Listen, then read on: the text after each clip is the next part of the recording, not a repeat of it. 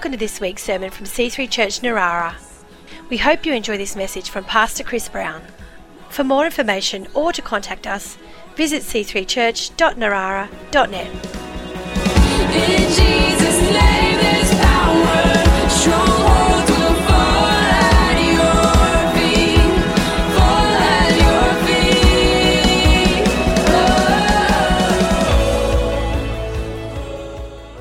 11 o'clock. We started at 10. It's four more hours to go. You good? Told the kids' club everything's changed. Like Ruth said, you can learn something from everyone. We think the Russians are passionate, they're onto something. None of this one hour, 29 minute service. Going to a whole new level of commitment, church. All right, so settle in. Yeah, it's all right. We've got pizza coming in at 2, uh, and then afternoon tea at 4. Uh, toilet break at seven, and then just rolling on in, all night prayer meeting.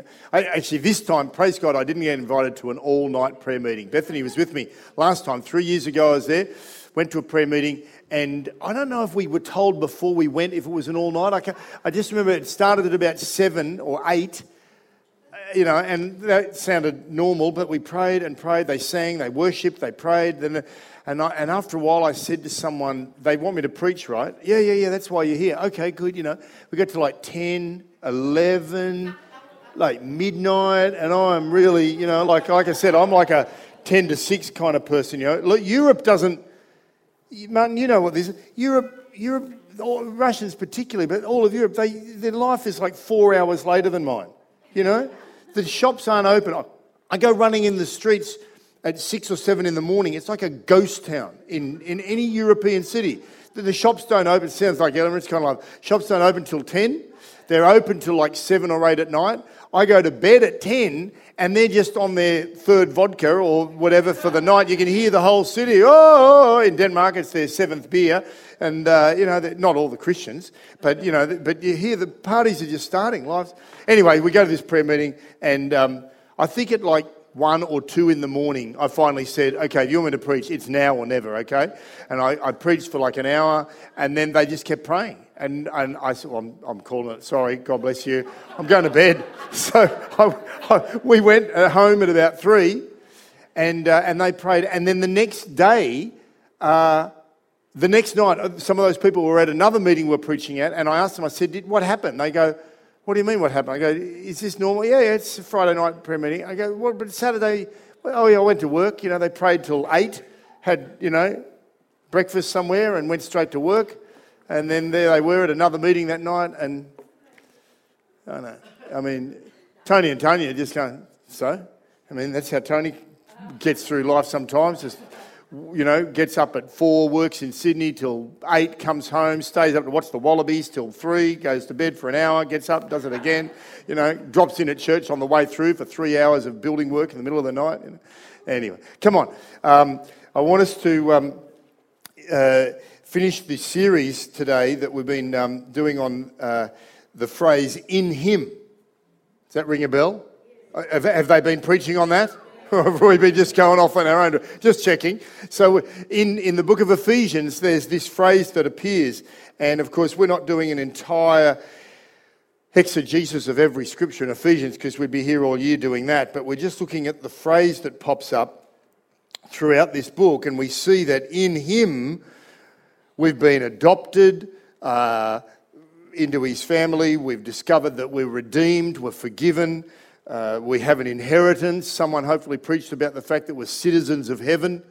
There's a phrase there that says we have access to the Father, we can boldly be uh, approaching God.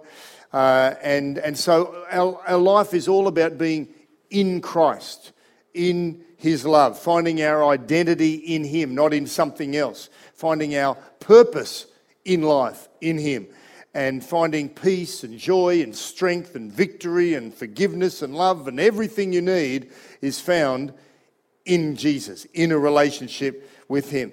And I mentioned at the beginning, six weeks or so ago, when we started talking about this, um, Watchman Nee, the great Chinese author and uh, pastor and martyr, wrote a book, Sit, Walk, Stand, which was a, a, a summary overview uh, of uh, the book of Ephesians, a, a study guide almost. and a devotional book, I should say, uh, better. Um, Sit, Walk, Stand. And it re- refers to the three great themes that you can see. The first couple of chapters of the book of Ephesians uh, talks about how we're seated in Christ, our identity in Christ, our position in Christ. And then the next uh, few chapters, uh, chapters 3, 4, and 5, talks about how we walk out into our life, into the world, that position, that identity that we have in Jesus, and how that should influence our lifestyle, our behavior, our walk in life. And then, of course, in chapter 6, uh, there's a, a, a powerful message about standing against the devil. And uh, we're not looking at that in detail, but um, the passage I want to look at this morning is uh, from chapter 4, and it's in the middle of that uh, uh, walking section, if you like, the, the, the, the, the passages that talk about the practical steps, uh, pun intended, of how we walk in Jesus, how we live our life um, as a true Christian. And so um, let's look from, let's read from uh, uh, verse 16 in chapter 4, um, or verse 17, verse 17, uh, and we read through to the end of the chapter. This is from the NIV, and Paul writes this So I tell you this, I insist on it in the Lord that you must no longer live as the Gentiles do. Now, of course, we're all Gentiles, right? By race, most of us, all of us perhaps, non Jewish people. But in this case, he's referring to the people who are still not connected into God's family. We all get grafted in, like a graft into a tree. We get brought into the family of God when we believe in Jesus. Um, and, uh, and yet his reference here is the people that aren't yet following Christ, right? So he says, uh, You must no longer live as you used to, or as the Gentiles still do, in the futility of their thinking. They are darkened in their understanding. They're separated from the life of God because of the ignorance that is in them due to the hardening of their hearts.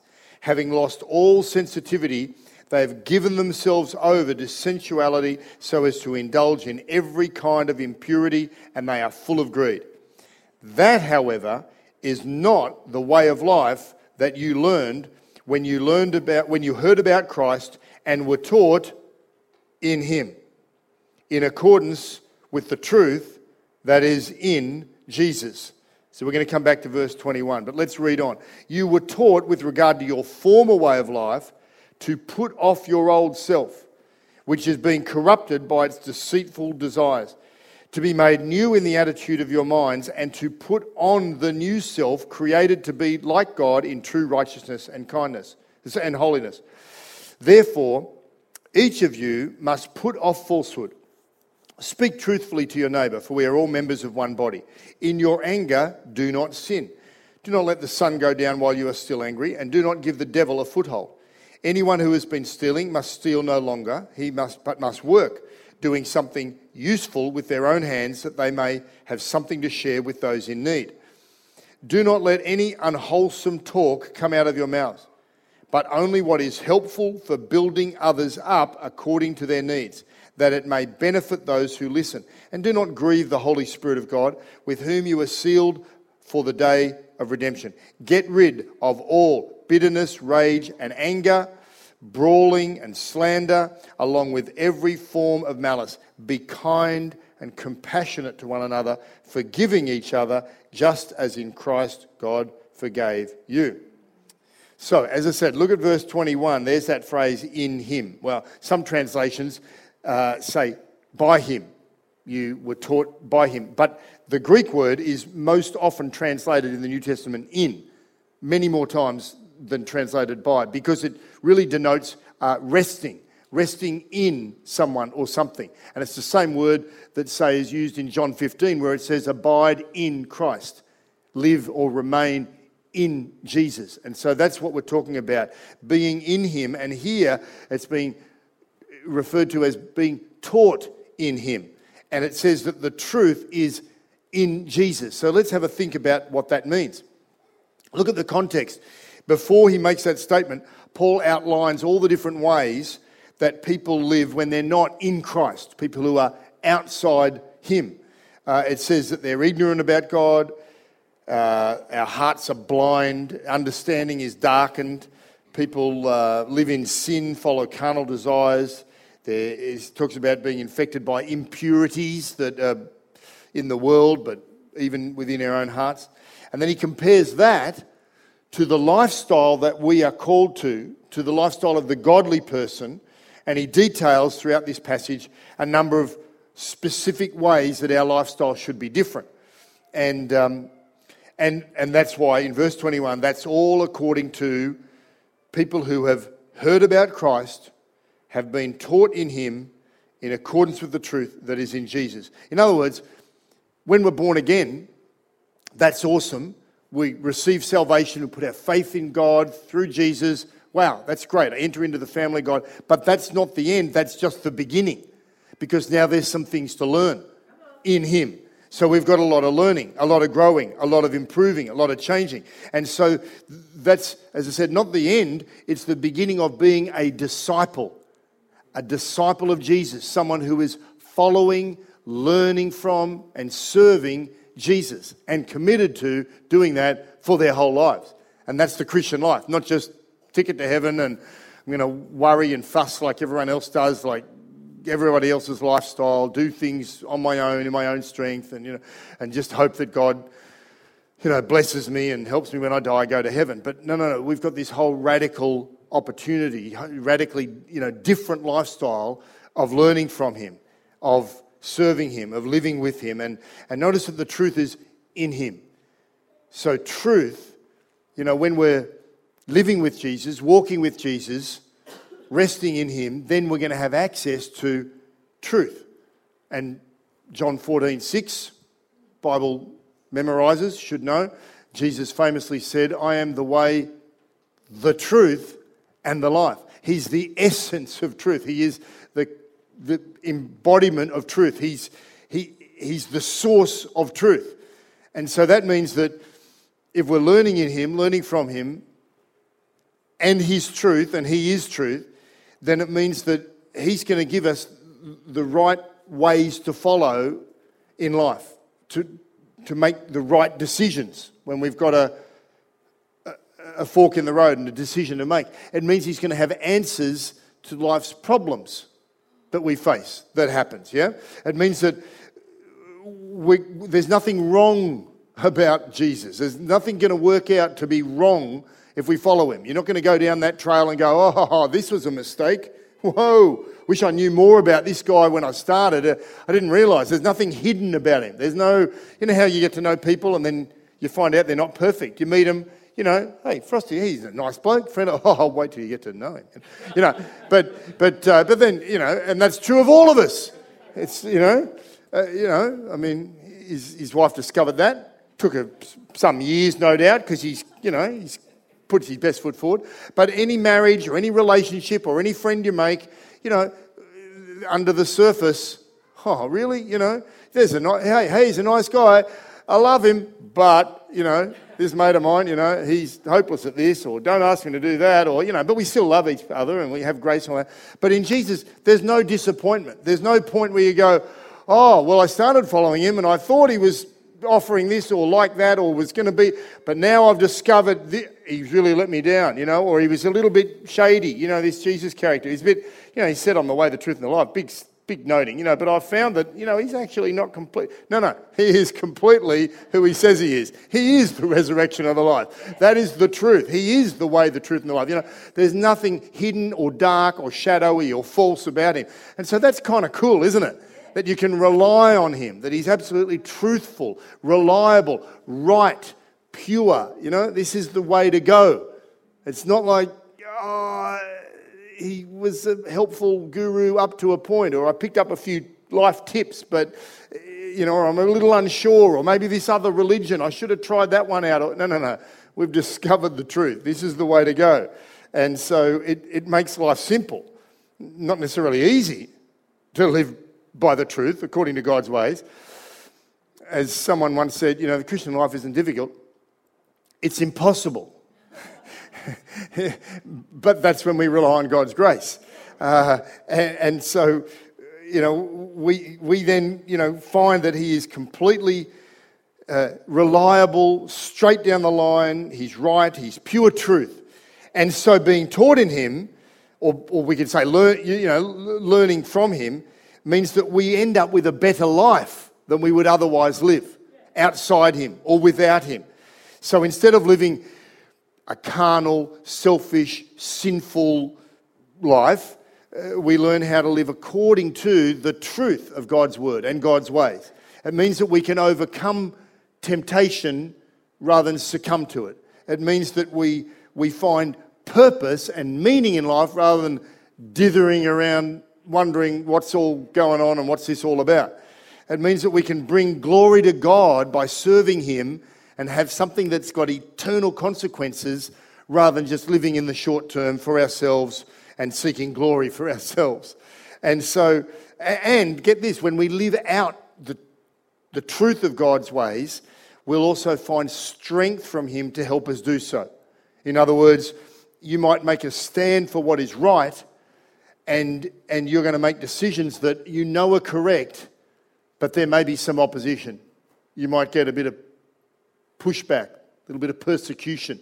Might not be politically correct to make that decision or to make that step, but God will strengthen you and you'll make the right decision regardless of peer pressure or whether other people approve or not. It's not, that, not to say that we're out to make enemies or that we're out to, you know, be unwise or undiplomatic in our lifestyle or our witness, but if it comes to the rub, who are you going to obey? Who, who are you going to be concerned about? The fear of man, the Bible says, can be a snare. It can entrap people to not do what they should do, to not follow what is right, what is true. And so in Christ, we get a really good, clear sense of no, no, this is right. You know, I am going to make that stand. I'm not out to offend people, but I am not going to do that. I'm not going to go down that track just because my mates are doing it or they're putting the pressure on me or whatever it might be. No, no, I know the truth. You know, I'm settled and I'm still going to be loving and gracious, but I'm, I'm, I'm not doing that. I'm doing this. You know, there is a straight and narrow way, and I'm going to follow that.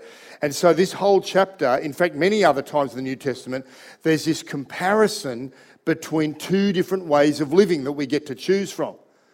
And uh, of course, the source of our strength to live the right way is not ourselves deciding and determining to try and do the right thing. It's by grace, it's through faith, it's in Him. But we get to decide and determine whether we're going to follow the old self, the natural self, the sinful self, the ways of the world, or we're going to go with what Paul calls putting on the new man. Now, I preached about this a while ago. I don't know if it was this year or last year about how, you know, men particularly, you know, we, we like old shirts. Do you remember that? And we, and we uh, you know, we have this T-shirt that is so familiar. He gets a name and it's got holes, so it's air conditioned. Uh, we make all the dad jokes about that, you know. And then the rest of the family sort of wanted you to chuck it out and get a new one, and you know, and and that's a universal truth, by the way, because I preached that in Russia, and there were people reacting. The wives are like, "Yes, get rid of the blokes going, "Yes, yes, we have this too, also," you know, and and um, you know they they all related uh, to. I, I, and I noticed I was wearing this T-shirt in that photo, so I travel light. It's a bit smelly. Don't get too close. I've been wearing it for three weeks, but um, joking. Uh, but you know, it's it's true that familiar attitudes are like the old T-shirts, and they can be attractive and easy and reliable and, and familiar to us, but they can be uh, atti- bad attitudes. They can be uh, an identity about ourselves that isn't from God, uh, that's outside Him. Uh, it's something that you know the enemy, the devil, would like us to think about ourselves or our worldview, and they're they're old. They need to be left behind, and sadly, like the old T-shirt, there's a time to take it off and put on the new man, put on the new identity, put on the new attitudes, and we only get that in Him by positioning ourselves in Him, learning from Him, from, from Jesus. And so in Him, you find that you're not bound by guilt or sin or depression or bad attitudes or doubt and darkness and all this other stuff, but you're released to live in freedom. Freedom from all kinds of stuff and with joy and strength and love and victory and and and you know we see this when we travel. Like we've said we, you're living with people all the time, maybe you don't see dramatic changes because kids just grow gradually and we all sort of hopefully are growing more like Christ. But sometimes you hear a fresh story or someone that you haven't seen for a while and then you find out what's changed or you see some radical change. It's encouraging to see how people are growing in Christ and learning in Him. And, you know, this message we're talking about finding the truth in Him. So, for example, uh, one church in St. Petersburg that I was in three and a bit years ago, there's a guy in this church who uh, is a businessman. And a few years ago, he was trucking along fine and he had a small business, was going okay. And he's very much in the church, committed and, and, uh, and living in Him and growing in Christ and learning from Jesus. And he got, and because of that, because of that environment, you know, tithing and giving and learning and being a good disciple in Christ in the church, he got a real God given idea about, um, it was outside the box of his normal business, but it was about uh, wireless technology and installing it into apartments and new buildings. And Russia's uh, you know, got a lot of development. I mean, their economy's kind of up and down. You know, they've got sanctions and stuff, so it's been tough. But they've still had they got incredible resources, so they've, you know, had a lot of development uh, and apartments and buildings.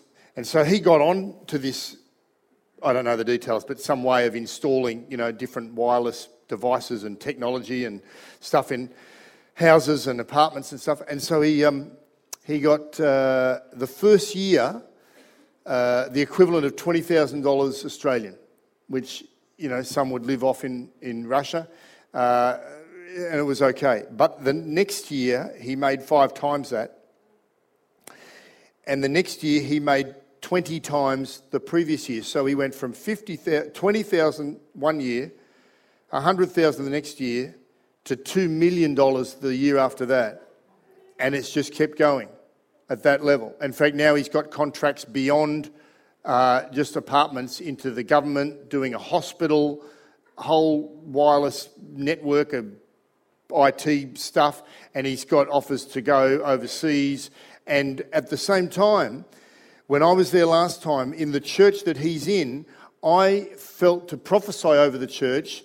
Uh, they were renting and still rent a, uh, a cultural centre, but quite a significantly big church. And I felt that they deserved their own building. I just prophesied, you'll have your own building.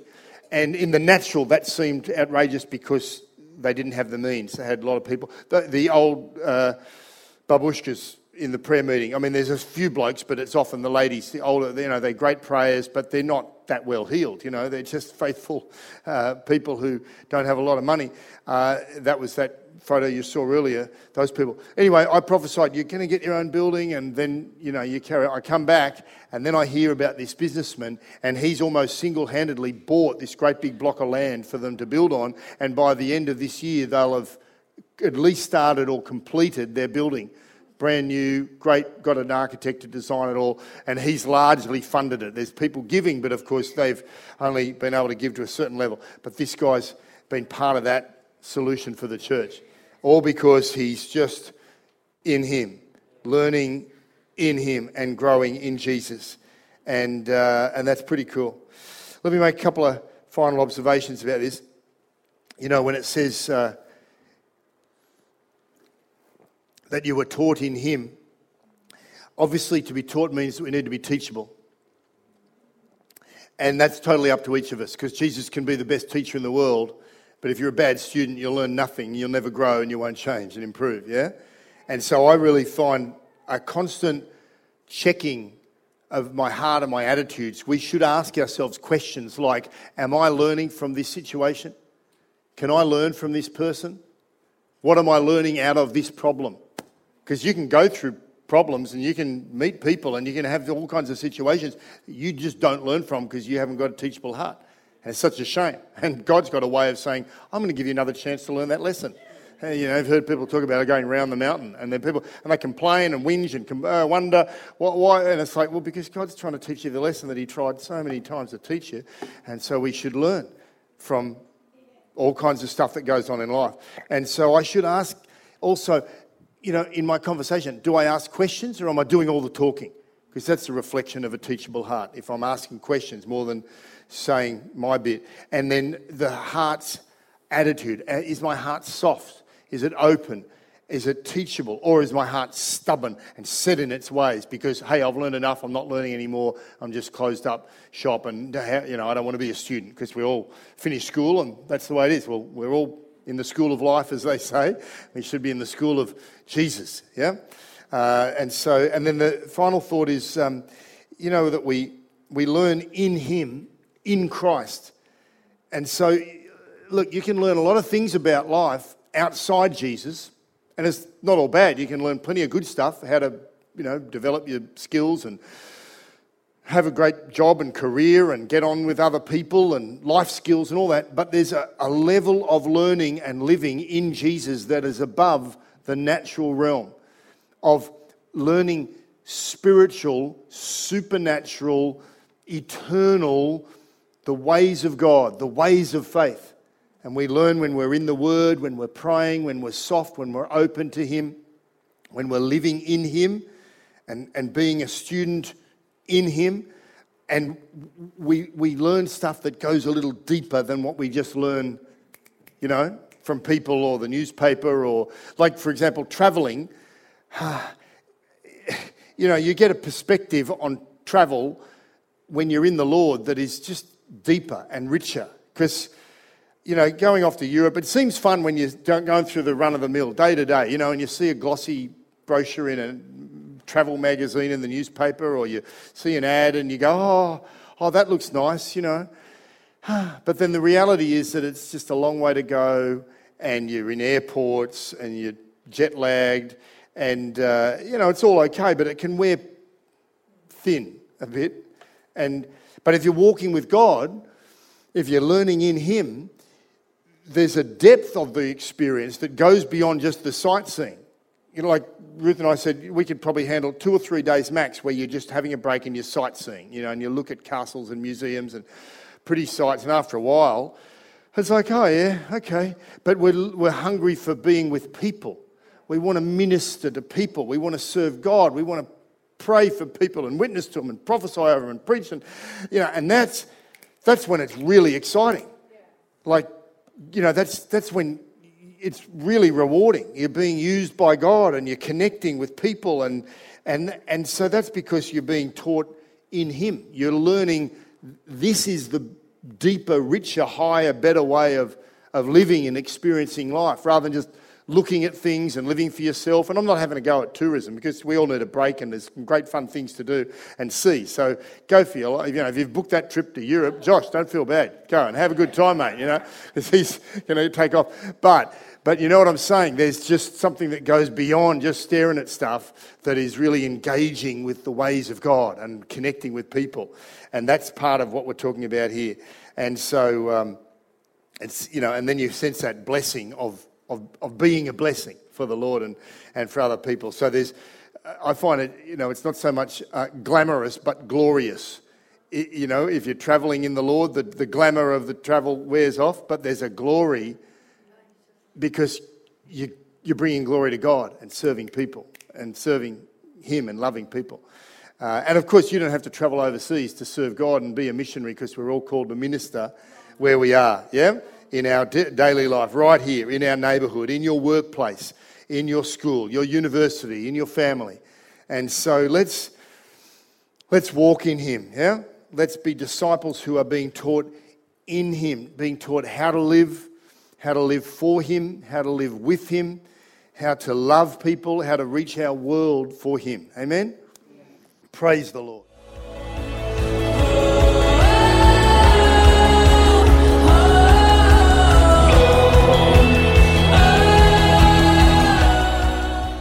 We hope you've enjoyed this week's sermon. For more information or to contact us, visit c3church.narara.net.